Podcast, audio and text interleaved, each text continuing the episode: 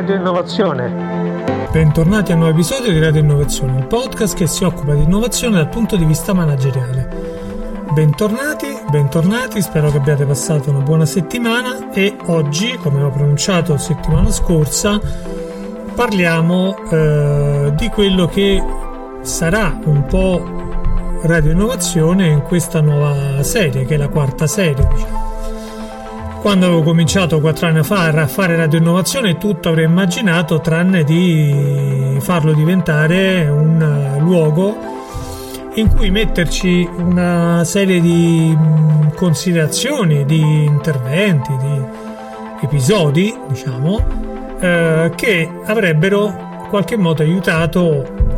gli ascoltatori, non sapevo quanti ce ne potevano essere, a seguire il filo di quello che potrebbe essere eh, il mondo dell'innovazione, un po' secondo me, diciamo. E l'idea era quella di fare un podcast che avesse del contenuto vero, cioè non solo chiacchiericcio sull'innovazione, dunque eh, considerazioni, un nuovo prodotto eh, e così via. Diciamo, ne ho visti tanti di eh, podcast stranieri, perché italiani poi alla fine non è che ce ne sono tanti, quelli che ci sono presentano cellulari oppure sono piccole pillole, alcune cose anche interessanti, però insomma piccole cose di solito di considerazione intorno a, eh, a una bibita, una birra, ecco, diciamo questo è un po' il profilo del podcast. E d'altra parte non è semplice fare un podcast, insomma, chi ci ha provato sa quanto è difficile eh, stare dietro alle notizie di settimana in settimana, costruire anche un uh, episodio che dura 20 minuti e che richiede un certo lavoro durante la settimana, rintracciare le notizie, capire cosa è utile e cosa no, cercare di metterlo in fila, saperlo presentarlo, fare anche più prove per riuscire a presentare eh, quelle che sono delle idee. E, e niente, diciamo dunque, Radio Innovazione nasceva con l'idea di fare una cosa che avesse del contenuto, in qualche modo cerchiamo di dare uno strumento ai manager non solo per ragionare sulle magiche sorti produttive della digital transformation, ma anche per avere degli strumenti concreti. Dunque eh, ho fatto degli episodi sui linguaggi di programmazione eh, più usati del momento. Ho fatto dei podcast sugli strumenti code no code, alcune cose sui linguaggi di programmazione, alcune cose sulle nuove tecnologie di infrastrutture eh, per gestire l'esercizio dei server, diciamo anche il cloud, eh, la blockchain, cioè anche termini che spesso si trovano sulle riviste oppure sui giornali ormai eh, tutti li danno per scontati ma scontati non sono cioè hanno bisogno di certa, di un certo approfondimento soprattutto per chi ci lavora con queste cose ma dico io ormai per tutti perché non si può lavorare in un ambiente manageriale o in un'azienda da un certo livello in poi eh, senza una conoscenza anche un po' più tecnica di quelli che sono gli aspetti relativi a, all'information technology. Non si può oggi leggere un articolo sull'intelligenza artificiale e non avere un quadro di massima di quello che è l'intelligenza artificiale, di quando noi diciamo intelligenza artificiale in realtà cosa intendiamo, oppure non, non avere un'idea della differenza tra machine learning e deep learning perché oggi diventa una caratteristica importante conoscere questi elementi. Poi non significa entrare nel merito o essere i massimi esperti, però non significa nemmeno entrare in un alone di mistero in cui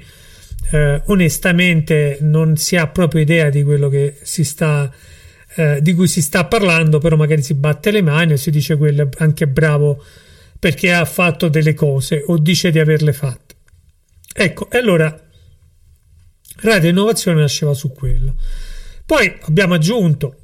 a Radio Innovazione, eh, ho aggiunto, scusate, a Radio Innovazione ehm, una parte di interviste in cui si discute e si affrontano problemi di carattere dell'impatto sociale dell'information technology. Anche qui non si può avere una conoscenza solo tecnica dell'information technology o di uh, tool manageriali, diciamo così, senza porsi il problema etico e dunque degli impatti sociali di come l'information technology trasforma la società e trasforma le aziende, le organizzazioni meglio, perché poi diciamo oggi non è solo un problema di aziende, ma è di organizzazioni. La pubblica amministrazione in tutto il mondo è un grande laboratorio per l'information technology, perché ad esempio alcune problematiche che hanno l'azienda nella pubblica amministrazione sono totalmente diverse. Alcuni commitment che arrivano in azienda sull'information technology nella pubblica amministrazione sono totalmente diverse, devono essere totalmente diverse. L'impatto sui dati e così via. Dunque, anche questo eh, ho, l'ho inserito nella programmazione di Radio Innovazione eh, con delle interviste con dei podcast specifici, cercando ogni tanto di mettere delle riflessioni su alcune cose. Terza gamba di Radio Innovazione è quello di fare delle riflessioni non tanto su quel tool che sia esso manageriale o sia esso tecnologico eh, che può soddisfare una determinata cosa, può fare una determinata cosa, ma anche su come la penso io, come la vedo io, cioè cosa fare io rispetto a quel determinata tipologia di problema, qual è il tool che utilizzerei. Non tanto tecnologico, perché non, cerco di non entrare in prodotti commerciali e dunque non voglio entrare nella dinamica, almeno per ora non ci sono mai entrato, del comprate questo prodotto comprate un altro, no? Non è escluso che un giorno vorrò entrarci, diciamo, perché effettivamente anche qui c'è tutto un mondo, però diciamo che tendenzialmente io sono per prodotti open source, dunque diciamo cerco sempre di trovare in prima battuta delle cose open source. Ok. Eh, però se tu mi dici ma tu blockchain lo metteresti in azienda nella mia organizzazione, ecco io ti dico secondo me sì, no eh, sì, però a determinate condizioni, attenzione perché certe cose sono realmente blockchain, altre sono una presa in giro, altre sono un modo di dire, e magari ti servono, magari no. Valuta tu, diciamo in questo senso. Ecco, questo ho cominciato a metterlo anche nella programmazione di rete innovazione. La fatica è stata ed è immane di eh, portare ogni settimana un episodio di Radio Innovazione, eh, però alla fine insomma se lo sto facendo ci avrò un motivo in qualche modo mio, insomma mi soddisfa, insomma mi fa piacere, non lo so, insomma ho dei feedback, questo sì, diciamo, per cui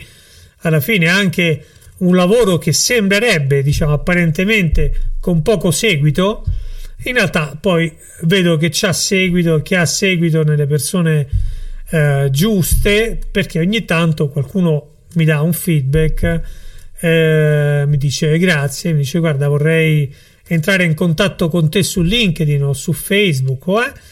eh, perché insomma ritengo che quello che dici c'è un senso insomma. Eh, poi devo dire che nel corso di questi quattro anni ma diciamo questo fenomeno lo vedo un po' prima e qui lasciatemi un po' prendere la mano dal mio ego. Eh, mi è capitato di fare, diciamo così, come dico io, l'oroscopo in parecchi casi, cioè di prevedere certi fenomeni in una certa direzione e poi accadere le cose. Il segno che tutto sommato una certa chiave della, di lettura della realtà eh, devo avercela, insomma, in qualche modo, no? Eh, sul blockchain ho detto attenzione perché sì, molto interessante, però non è tutt'oro quello che luccica, serve per alcune cose, altre no, e infatti diciamo poi alla fine ci sono tante cose sul blockchain, ma sono tutte cose sperimentali per ora. Ancora la quadra non si è trovata, e probabilmente si troverà a un certo punto un'applicazione killer blockchain. Eh, io credo che sia molto meno, eh, sarà molto meno enfatizzata rispetto a quello che abbiamo letto solo due o tre anni fa e sarà in un ambito un po' più limitato di quello che si pensava. Onestamente ehm, non vedo tutto questo impatto nella società del futuro eh, di questa cosa perché banalmente non tanto perché dal punto di vista tecnologico non sia eh, una cosa interessante, badate bene, però perché gli impatti sociali della tecnologia blockchain applicata con la logica del registro distribuito eh, avrebbero un impatto talmente tanto in, uh, nelle organizzazioni sociali moderne che la vedo un po' complicata che entri in gioco. Poi si cambiano dei rapporti di forza nelle organizzazioni sociali moderne, probabilmente diciamo una certa tecnologia può eh, tornare in pista perché poi alla fine eh, le tecnologie storicamente sono state determinate dall'uso sociale che se ne faceva, non tanto dalla forza della tecnologia. No? Eh, ci sono dei casi che per me sono stati eclatanti, uno di quelli è la macchina a vapore, non è che la macchina a vapore fosse stata, sia stata scoperta eh, nel Settecento, la macchina a vapore intesa come una caldaia che si riscalda e che crea pressione, con quella pressione sfocia un'energia eh, si conosce da millenni, da millenni in qualche modo. Si sfrutta il giusto perché diciamo materiali che reggessero una forte pressione non c'erano, ma fondamentalmente non interessa più di tanto. Se io ho la disponibilità di schiavi, la macchina a vapore onestamente la uso per fare la mia villa carina, aprire e chiudere il portone, far vedere a uno straniero che viene che ho il portone a vapore, però non mi interessa perché la gran parte dell'attività la fanno gli schiavi. Quando poi invece ho bisogno di spostare grandi pesi da una parte all'altra velocemente e gli schiavi non lo possono fare, anzi magari si ribellano e cominciano a non avere più la possibilità di avere gli schiavi perché magari c'è stata una pestilenza che ha ridotto la manodopera disposta a lavorare per me. Ecco che se uno mi inventa la macchina, un motore a vapore, lo mette su un treno, me lo fa spostare, eh, pago due che caricano il carbone, però diciamo la cosa a quel punto diventa molto interessante, insomma, non diventa una cosa, un gadget, no? Allora, diciamo la tecnologia associata proprio a questa cosa. Eh, ma anche che ne so, la, camera, la, la ruota a camera d'aria della bicicletta quando uscì fu parecchio snobbata, cioè nessuno avrebbe mai utilizzato una ruota con l'aria dentro che mentre cammini si buca eh, decine di volte per strada in strade piene di selciato, anche in città, diciamo onestamente. Eh, è cambiato l'uso perché a un certo punto qualcuno ha dimostrato che con la ruota piena d'aria si andava più veloci e dunque io potevo in minor tempo arrivare da una parte all'altra della città fermi tutti se nelle gare io vado più veloci eh, significa che con la mia bici eh, con la camera vuota posso andare più veloce posso fare le gare con eh, gli altri di mezzo il tempo dei fattorini che portano eh, la spesa a casa, insomma, oppure i pacchi in giro, e allora le mie biciclette delle mie aziende le faccio con le ruota eh, con la camera d'aria. Ecco, vi rendete conto che una tecnologia che era fallita improvvisamente diventa una tecnologia potentissima, insomma. L'ultimo caso eh, in parte l'abbiamo visto negli acquisti online, diciamo, un, gli acquisti online hanno una grossa diffusione ormai da decine d'anni, diciamolo, eh, soprattutto noi che siamo spesso compriamo online.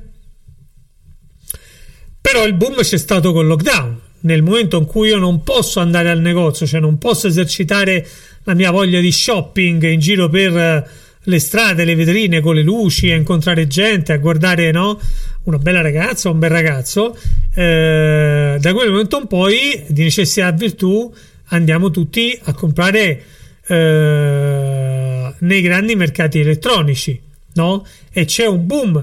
di spesa online che anche oggi che hanno riaperto i negozi eh, continua ad avere un trend altissimo. Dunque sono cambiate delle abitudini, no? in maniera eh, forte, una tecnologia che prima non era molto utilizzata comincia a essere improvvisamente utilizzata. Ecco, scusate questa digressione, però magari era utile. Allora, insomma, dicevamo, tornando a Radio Innovazione, cosa questa nuova serie di Radio Innovazione si prefigge di essere? Allora, anzitutto dal punto di vista dei tool manageriali e più tecnologici, andando scorrendo le tre eh, serie precedenti, ci sono tantissime cose.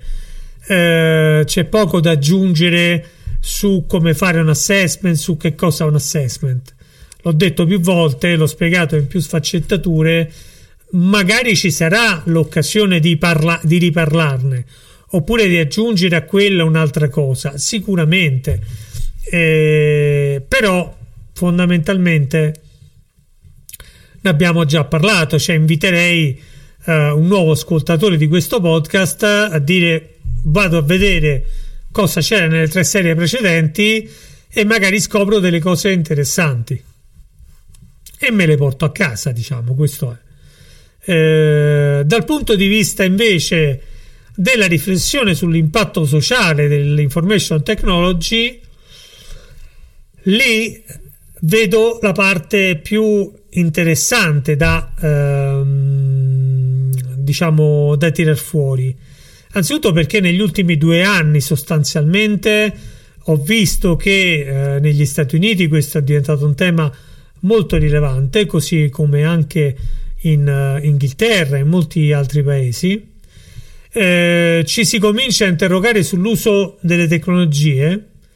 Eh, in questi giorni ho visto un documentario che vi consiglio su Netflix che è The Social Dilemma,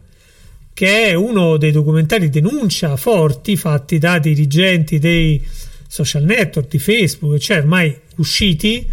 che denunciano come eh, funzionano i social network, dunque qual è il loro obiettivo reale, no? Ecco, io questo credo che sia un, un elemento importante, diciamo, da, eh, da, cui partire. Lo dico come approccio manageriale, eh, non lo dico come approccio politico, approccio manageriale. Avere l'idea che i social network e eh, diversi altri strumenti poi aziendali eh, soprattutto quando sono di fronte a servizi cloud, hanno come obiettivo quello di eh, stimolare una fatturazione, che è un obiettivo che abbiamo in molti nella vita, però farlo attraverso meccanismi psicologici, diciamo così, di induzione di un bisogno, e che dunque si scollegano dai bisogni tipici di business, insomma, il fatturato, incrementare il valore e così via credo che sia importante. Eh, sapere che ho governo una eh, delle persone, diciamo dei collaboratori che in realtà poi sono governati da dinamiche di altro tipo, credo che sia importante discutere del valore di come utilizzare meglio l'intelligenza artificiale, di come utilizzarla da una parte, appunto strumento tecnico, no? più la parte hard del podcast, però anche poi della parte software, cioè di come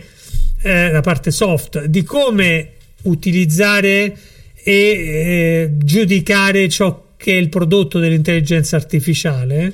dove utilizzarlo e dove no, dove automatizzare e dove no all'interno dell'azienda, sia guardando il valore dell'azienda, ma anche guardando l'impatto sociale, perché eh, il valore a lungo termine eh, è guidato dalla capacità di governare l'impatto sociale all'interno. Se io eh, creo una sezione aziendale per cui perdo, faccio un esempio, eh, collaboratori bravi continuamente perché sono stressati, sotto, sotto pressione, non si trovano più eh, nelle cose che io voglio fare, no? non trovano una motivazione eh, se non quella sì del stock option, del premio di fine anno, ma alla fine la motivazione esclusivamente economica non guida le cose, eh, io credo che si va a, a, sbattere, diciamo, questo è un po' a livello generale, ma soprattutto a livello aziendale. Ed effettivamente se guardiamo il nostro sistema aziendale a livello anche internazionale, eh, vediamo che non è un bel momento, ci sono una grande, diciamo, grandi valori di borsa, azioni che crescono, ma aziende che diminuiscono fatturato, fanno fatica, non hanno grandi idee nuove. Negli ultimi 5-6 anni non stanno uscendo idee disruptive sul mercato dell'information technology. Molte cose sono vaporware. Eh, e anche su questo vorrei discutere. Molte cose sono vaporware. L'altro giorno nell'annuale eh, diciamo convention di Tesla eh, Elon Musk ha presentato una batteria che tra qui a tre anni dura otto ore, fa, consente cose mai viste, però ce l'avremo tra tre anni. Ancora sta in fase sperimentale, stiamo studiando. Cioè, non è un annuncio serio, diciamo, secondo me. Tra avere una cosa sperimentale e ingegnerizzarla nella vita di tutti i giorni eh, sono necessarie prove, verifiche, progettazione, eh, un continuo provare e riprovare, far riuscire le cose, eh, produrle in grandi quantità e capire i lotti che si producono, quali sono i difetti che escono fuori e dunque come metterli a posto. Insomma, mi sembra che fare lanci di questo tipo non sia molto serio, ma um, so che Elon Musk mi stupirà, diciamo, da questo punto di vista. E poi c'è un altro aspetto, insomma, che per esempio mi ha colpito ultimamente quanto è l'investimento che è stato fatto, che sta eh, facendo Apple, ma anche Mozilla, nel aumentare la privacy dei nostri strumenti eh, che utilizziamo tutti i giorni. Ecco, io credo che diciamo è giusto porsi un problema su questo perché da una parte abbiamo il GDPR, per cui se qualcuno ci chiede di pagare con carta di credito a tutti quanti prende lo scompenso, oppure di utilizzare immuni a tutti prende lo scompenso che lo Stato sa dove sto, come se alla fine uno Stato democratico avesse uh, problemi in questo, diciamo, oppure se non usi immuni non lo sa, non lo sa, se vuole saperlo giustamente in qualche modo lo sa. Però non ci poniamo adeguatamente un problema su come l'utilizzo di uh, un web browser uh, in azienda sempre più diffuso, collegato su internet e magari io ho nello stesso web browser una scheda con il mio sito aziendale con le informazioni più delicate e una scheda su Facebook e nessuno si pone il problema che è come dare il permesso a Facebook di andare a grufolare in tutti i siti dove io vado. No? E, e ad oggi non sappiamo che tipo di informazioni vengono estratte. Per profilare le persone che vadano Facebook, però anche per uh, potenzialmente tirar fuori altri dati e venderli, metterli sul commercio, anche dati aziendali. Ecco dunque questo filone della privacy ha uh, un senso rilevante dove secondo me il GDPR non basta perché a me non mi basta più la finestrella che mi dice attenta ai cookie e poi io devo andare io sono di quelli che vado lì a togliere disabilitare la, il consenso su tutto e mi rendo conto che io do il cons- apro una pagina di un giornale qualsiasi mi esce fuori che do il consenso a eh, Repubblica o alla stampa o al Corriere e poi dietro ci sono centinaia di società che non conosco eh, negli Stati Uniti o in Germania o in qualsiasi parte del mondo che prendono i miei dati, li mettono insieme, ci fanno sopra delle analisi statistiche e tirano fuori un profilo di me, di quello che faccio, di come la penso, di chi sono e lo vendono a chiunque. E quel chiunque può essere una brava persona, può essere uno che vuole vendermi pubblicità ed è tutto sommato la migliore delle condizioni, però onestamente che lui sappia tutto di me un po' fastidio mi dà, oppure può essere un malvivente che ha vestito da un SRL, eh, da una onlus. Questo io non lo so. E, e dunque onestamente vorrei evitare questa cosa, anzi se qualcuno dell'autorità garante della privacy è in ascolto gli chiederei di porsi questo problema, cioè di cominciare a ragionare eh, con azioni attive per limitare questa cosa. Ho visto che nei confronti di Facebook si stanno ponendo le cose sui dati che vanno negli Stati Uniti, ma qua, per quanto mi riguarda credo che sia giunto il momento per dire ai social network voi non potete più prelevare dati dalle persone che vengono nei social network. Se il vostro business non regge, fatevi pagare un abbonamento per stare nei social network. Punto. Però non devi prelevare dati e non devi manipolare la timeline, cioè non devi fare in modo che la timeline segua degli algoritmi che nessuno conosce. Perché in questo modo stai fondamentalmente creando i presupposti per cui a ogni cittadino fai vedere una fetta di verità, quella che lui eh, già di per sé pensa sia giusta e anche se questa verità è ingiusta, lui si convince che è giusta fino a creare diverse tribù all'interno della società, ognuna con la sua giustezza e questo disgreca le società e non ce lo possiamo permettere. Questa è un'altra cosa di cui mi piacerebbe discutere, insomma. Per cui ecco, questo è un po' eh, il filone, mantenere i vecchi filoni, diciamo così, rafforzare questo filone più eh, generale su uno sguardo sulla società, ma anche uno sguardo sull'economia, perché questa pandemia eh, ci ha imposto una crisi durissima, dalla quale non sarà facile uscirne ma sono ottimista. E, però non sarà facile uscirne con ehm, nello stesso modo in cui ne siamo entrati, ecco, diciamo. E per la verità non siamo entrati in questa crisi per la pandemia. La pandemia ha creato un momento di rottura, eh, ha accelerato, ci ha portato nel burrone mentre stavamo andando allegramente sul bordo del burrone eh, però già sul, bu- sul burrone stavamo.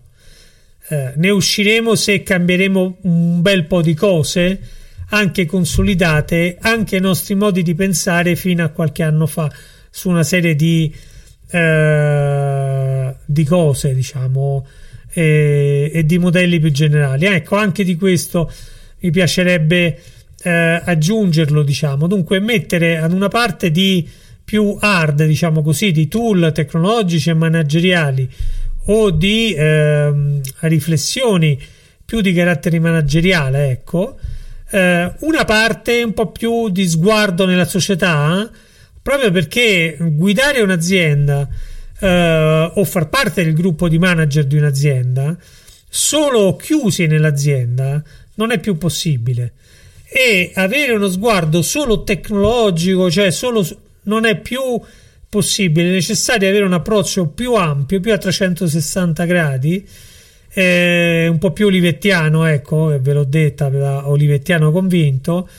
anche sugli impatti sociali di, che fa, di quello che si fa, perché solo in questo modo la nostra azienda può entrare in simbiosi con la società e poter raccogliere meglio il valore, dare anche valore eh, e costruire insieme una prospettiva di lungo termine. Oggi credo che la cosa che va messa sul tavolo è come cambiamento di approccio generale quello di non guardare più eh, al breve termine perché in alcuni casi il breve termine eh, ci fa perdere l'attenzione sulle cose ma guardare nel lungo termine è chiaro che nel lungo termine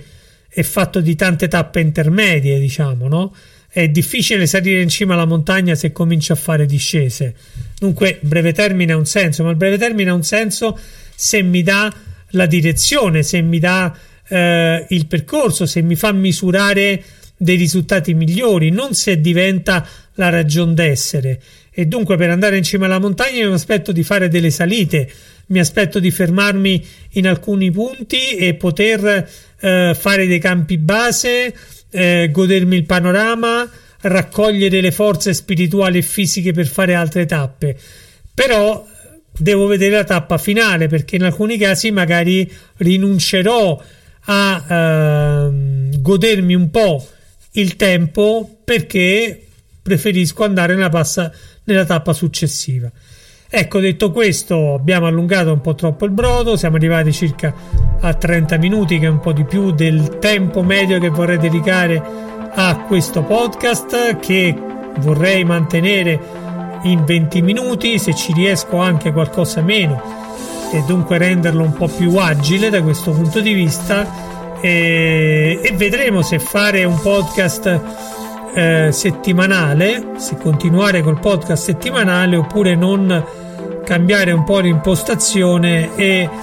decidere di fare dei podcast quindicinali, dunque allungare un po' eh, l'intervallo tra un podcast e l'altro per magari tirar fuori qualcosa di eh, più pensato, diciamo, comunque dargli anche questo elemento un po' più riflessivo. Vediamo un attimo, questo eh, mi riservo di ragionarci nelle prossime settimane nei prossimi mesi. Ecco, detto, detto questo, io vi saluto ancora e vi ringrazio per ascoltare questo podcast. Spero che vi sia di interesse. Eh, spero che vi possa prendere, vi possa appassionare, vi possa mettere, eh, essere utile come strumento quotidiano di riflessione. E vi do appuntamento a settimana prossima, eh, sempre qui a Radio Innovazione, il podcast che parla di innovazione dal punto di vista manageriale. A risentirci.